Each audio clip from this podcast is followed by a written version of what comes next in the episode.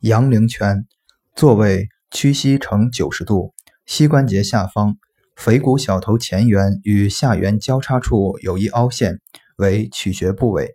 座位屈膝呈九十度，在小腿部膝关节外下方可见一明显凸起，即为腓骨小头。